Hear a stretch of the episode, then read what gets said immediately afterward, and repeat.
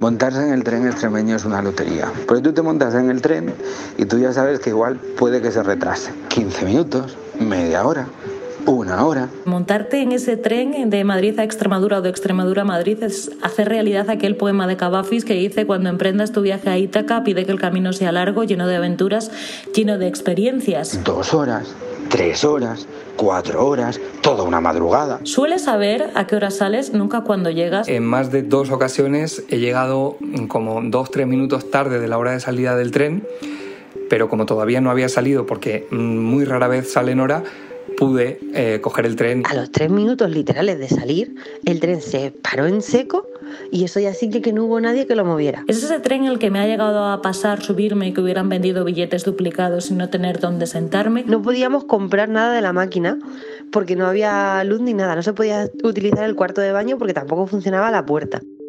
El tren de Extremadura solo tiene tres velocidades, lento, muy lento y parado. Esta frase no es mía, sino del actor extremeño Chema Trujillo, y refleja perfectamente la realidad de las últimas décadas en la red ferroviaria de esta comunidad. Vagones viejos, impuntualidad y trayectos que se hacen eternos. El gobierno central les prometió una solución hace 22 años, pero los extremeños siguen esperando un servicio de trenes digno. Parece que está llegando. Es lunes, 18 de julio. Soy Ana Fuentes. Hoy en el país, el tren que Extremadura sigue esperando.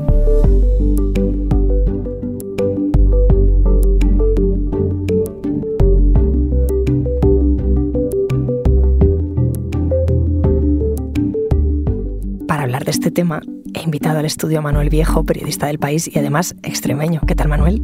Hola, Ana, ¿qué tal? Oye, ¿qué pasa con los trenes en Extremadura? ¿Cómo es la foto allí? Pues mira, la verdad es que el tren extremeño nunca ha sido un buen tren. Siempre lo hemos usado para conectarnos con Madrid, pero siempre ha llegado tarde. Entonces, eh, todas las generaciones, desde mis padres hasta mis amigos e incluso yo mismo, que lo he utilizado en numerosas ocasiones, siempre ha llegado tarde. Yo nunca he conocido un tren que llegue puntual. Por ejemplo, yo compraba siempre un billete de tren, pero ya sabía de antemano que me iban a devolver el dinero porque iba a llegar tarde. ¿Cómo que te iban a devolver el dinero? Por ejemplo, yo soy de Plasencia y cuando compraba el tren Madrid-Plasencia o Plasencia-Madrid, siempre llegaba con retraso. Entonces nosotros los viajeros ya asumíamos que nuestro tren iba a llegar con retraso. Entonces Renfe aplica una compensación a los billetes de tren que lleguen tarde. Entonces los que somos de Plasencia, pues ya sabíamos que nos salía prácticamente a mitad de precio. Esto tiene sus cosas buenas, pero la verdad es que luego acabas un poco hasta las narices porque más allá de que te devuelvan el dinero, lo que quieres es llegar a tu casa y darle un abrazo a tu padre y a tu madre. Y bueno, está bien que te devuelvan el dinero, pero también queremos un tren un poco más digno. Claro, ¿Y, los trenes en sí cómo son? Para que la gente lo entienda, nuestro trayecto que hace es Madrid-Badajoz, que es el tren que va de Madrid a Extremadura, estos trenes tendrían que ser unos trenes de larga distancia. ¿Qué diferencia hay entre un tren de larga distancia y un tren de media distancia? Básicamente que los que son de larga distancia tienen, hacen un recorrido de más de 500 kilómetros. Entonces estos trenes, para que la gente tenga pues, una cafetería, eh, tenga unos asientos un poco más cómodos, al final es un trayecto largo. Nosotros estamos dentro de este mapa de trenes de larga distancia, porque la, distancia que hay entre Madrid y Badajoz son más de 500 kilómetros. Nosotros no tenemos estos trenes hasta ahora. Lo que teníamos antes era un tren de media distancia para un trayecto de larga distancia.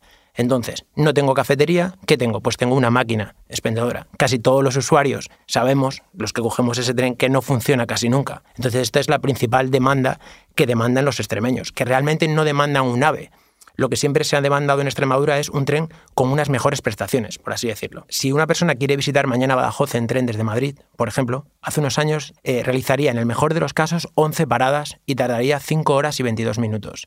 En autobús son 5, en coche 4. Entonces, esto refleja muy bien lo que es la situación global de lo que es el tren en Extremadura.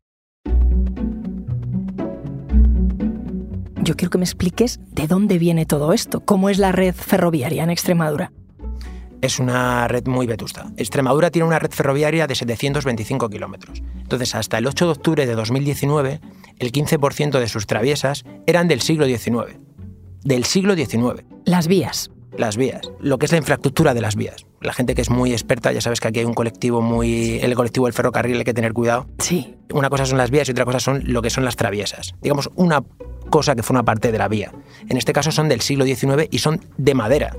Esto estaba pasando en España, pero no se sabía y ocurría en Extremadura. y es el 15% de toda esa infraestructura de 725 kilómetros. Estas en concreto se ubicaban en el sur, cerca de Llerena. Y esto, este tramo que unía Llerena con Sevilla es lo que era de madera. Esto ahora ya no está, afortunadamente, pero estamos hablando de que esto pasaba en 2019. Antes de ayer antes de ayer. Otro de los problemas que tenemos los extremeños a la hora de coger el tren y que explica muy bien la demora es que nuestras vías no están electrificadas. Es decir, cuando vamos en el tren vemos que por arriba circulan unos cables. Nosotros eso no lo tenemos. Es decir, nuestros ferrocarriles son diésel. ¿Esto qué implica? Que el trayecto se hace mucho más lento. También hay que añadir a esto cómo es la vía. Hemos hablado antes de que las vías son del siglo XIX en algunas partes de Extremadura. No todas, obviamente, es un 15%, eso ya no está. Pero las que tenemos ahora nuevas todavía no son nuevas en todo el trayecto. Entonces hay algunas partes que todavía son viejas, no son del siglo XIX, pero digamos que pueden ser, pues no lo sé, pero mediados del siglo XX, por ejemplo. Entonces esto indica que no son nuevas.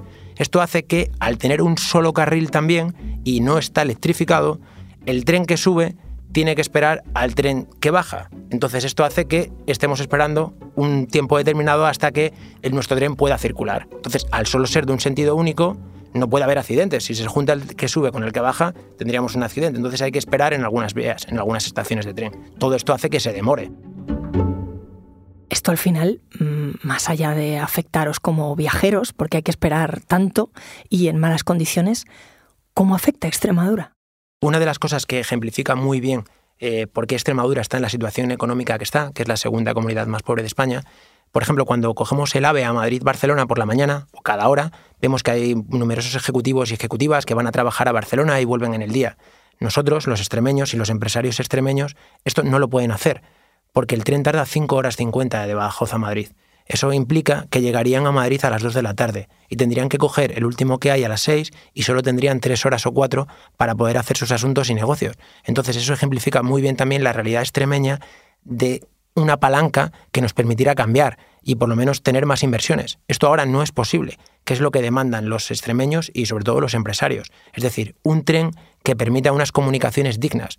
Esto nosotros no lo tenemos. Otro de los elementos que explica muy bien eh, lo que supone Extremadura para Renfe y para la red ferroviaria estatal es lo que sucedió en 1984. ¿Qué pasó?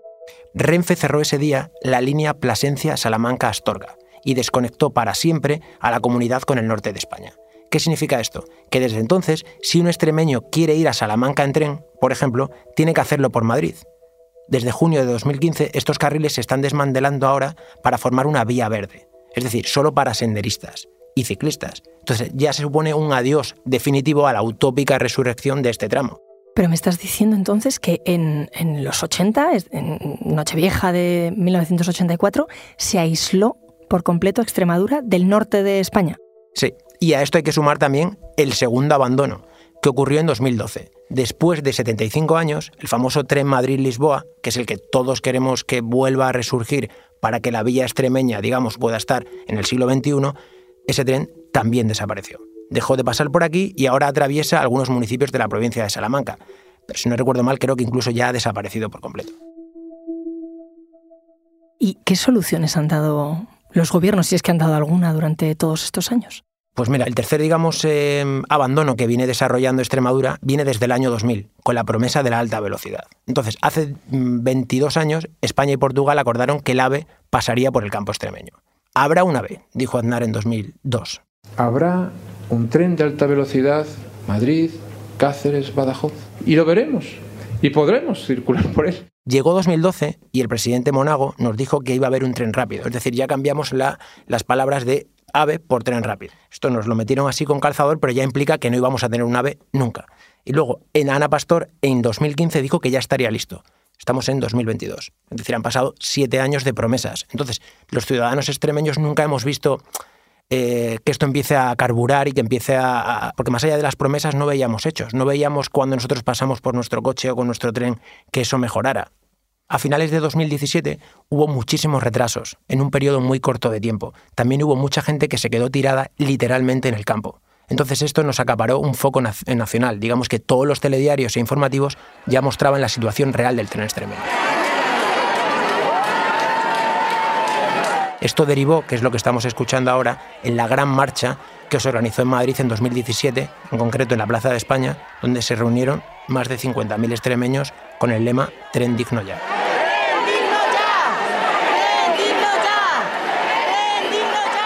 Esta manifestación, eh, que la gente se echara a la calle, Manuel, ¿sirvió para algo? ¿El gobierno reaccionó con esa marcha?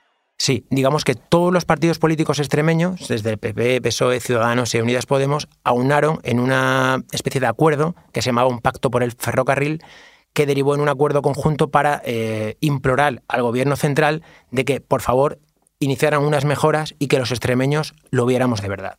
Sí que es verdad que con la entrada de Pedro Sánchez y también el ministro Ábalos se inició una campaña y empezaron a invertir realmente en algunos tramos, que eso es lo que estamos viendo ahora. Digamos que se ha acelerado la marcha del, ferrocarril. A esto hay que sumar que el Talgo, lo que hablábamos antes del tren de larga distancia, sí. Talgo es un tren de larga distancia, ese también nos lo quitaron en 2008, porque supuestamente nos iban a poner un tren mejor. Digamos que eso también nos hemos sentido afectados. Bien, el Talgo, a raíz de estas marchas, nos lo volvieron a poner y ahora lo que han prometido es un tren rápido. ¿Y lo han puesto o también ha sido una de esas promesas que se ha ido quedando en el aire? Pues precisamente se pone en marcha el próximo 19 de julio. Será un Albia que recortará los tiempos en 50 minutos. Esto, para que la gente lo entienda, significa que lo que vamos a tener ahora los extremeños es un tren rápido, pero dentro de Extremadura. Es decir, el tren será Plasencia-Badajoz, no Badajoz-Madrid. Entonces, aquel viajero que coja el tren en Atocha llegará a Plasencia, se subirá en el tren rápido e irá mucho más rápido hasta Badajoz. Esto lo que permite es acortar la distancia Badajoz-Madrid 50 minutos. Pero como estamos hablando del tren extremeño, la realidad no es así. No me digas.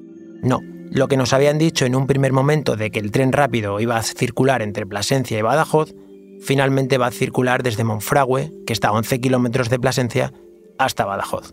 Ahí nos ponen un autobús, a los que somos de Plasencia, y ya podemos coger el tren rápido.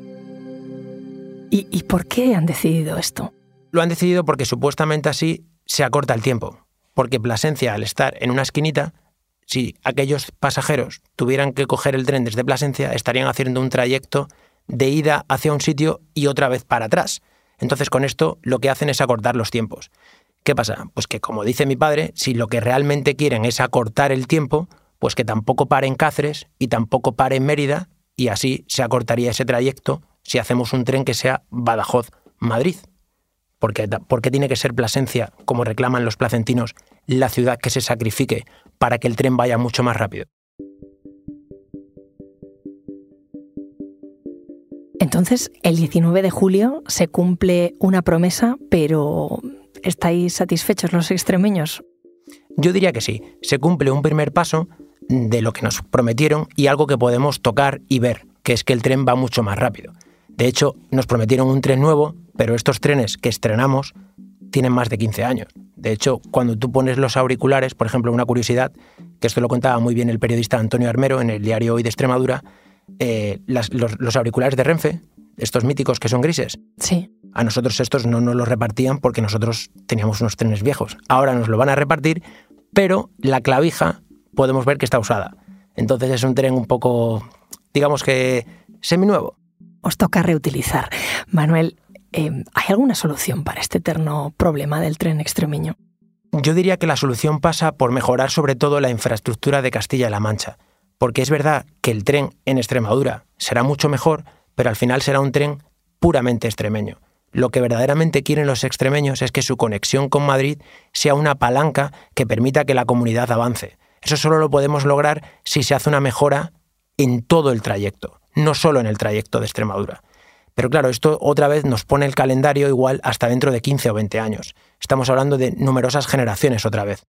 Dices 10, 15 años, estamos hablando de 2035. Sí, y esto ejemplifica de alguna manera el carácter que tenemos los extremeños. Hay un libro que lo refleja muy bien, que hicieron unos catedráticos, que se llama eh, A los extremeños, ¿qué nos pasa para estar donde estamos?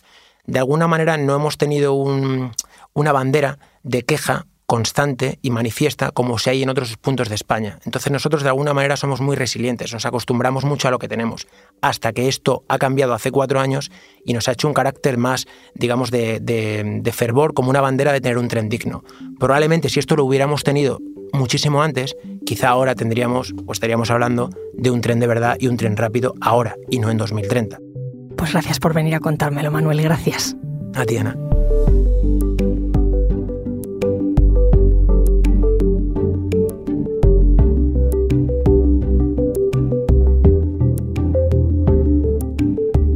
Este episodio lo ha realizado Inés Vila. El diseño de sonido es de Nicolás Tabertidis. Yo soy Ana Fuentes y esto ha sido Hoy en el País. De lunes a viernes volvemos con más historias. Gracias por escuchar.